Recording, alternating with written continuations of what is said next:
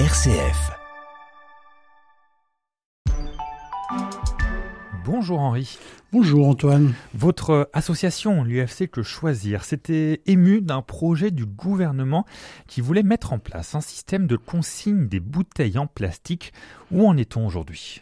Eh bien, il vient tout juste d'être abandonné, comme l'a annoncé ce 27 septembre Christophe Béchu, ministre de la Transition écologique, lors des assises des déchets, alors que le gouvernement s'obstinait depuis des mois à vouloir imposer cette consigne en dépit des fortes oppositions que suscitait ce projet de consigne. Pourtant, euh, Henri, on pourrait se dire que ce système de consigne aura peut-être facilité le, le recyclage. C'était pas une bonne idée finalement? Non, car la consigne prévue n'avait en effet rien à voir avec la vraie consigne, celle des bouteilles en verre qu'on lave un grand nombre de fois pour les réutiliser. Avec les bouteilles en plastique, c'est tout autre chose. On s'apprêtait à les consigner pour les recycler. Pourtant, je croyais que l'UFC était pour le recyclage et non le gaspillage. Oui, bien sûr, mais ce recyclage, il existe déjà.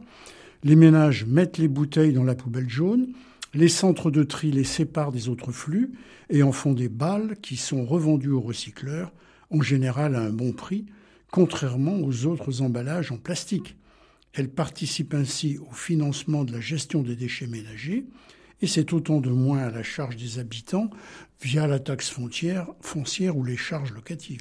Alors je comprends mieux pourquoi aussi les élus locaux étaient mobilisés contre ce projet. Oui, bien sûr, car perdre ce gisement augmenterait ce coût de 320 millions d'euros, sans compter que de ne plus mettre les bouteilles dans le bac jaune risquait de perturber les ménages à qui on a récemment expliqué que tous les emballages en plastique se triaient. De plus, passer à la consigne ne ferait hélas que banaliser la consommation de plastique jetable, alors que la réduction de son usage est une priorité.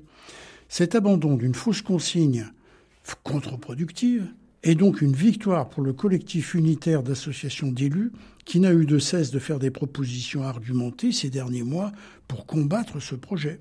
Pourtant, le surcoût prévu de 20 centimes à l'achat aurait été compensé par les 20 centimes rendus par l'automate de la consigne. Oui, mais l'addition aurait été lourde pour les ménages, car les dizaines de milliers d'automates, il faudra bien les payer, les consommateurs risquant fort d'être mis à contribution d'une façon ou d'une autre.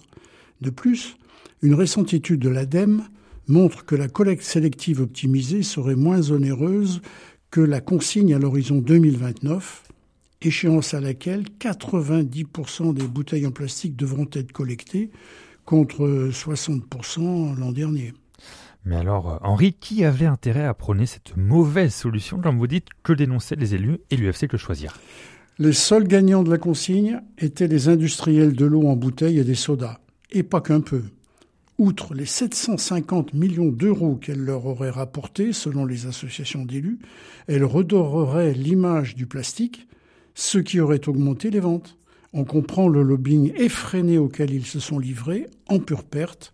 Heureusement, la raison l'a emporté. Merci beaucoup Henri Pérouse. Merci Antoine.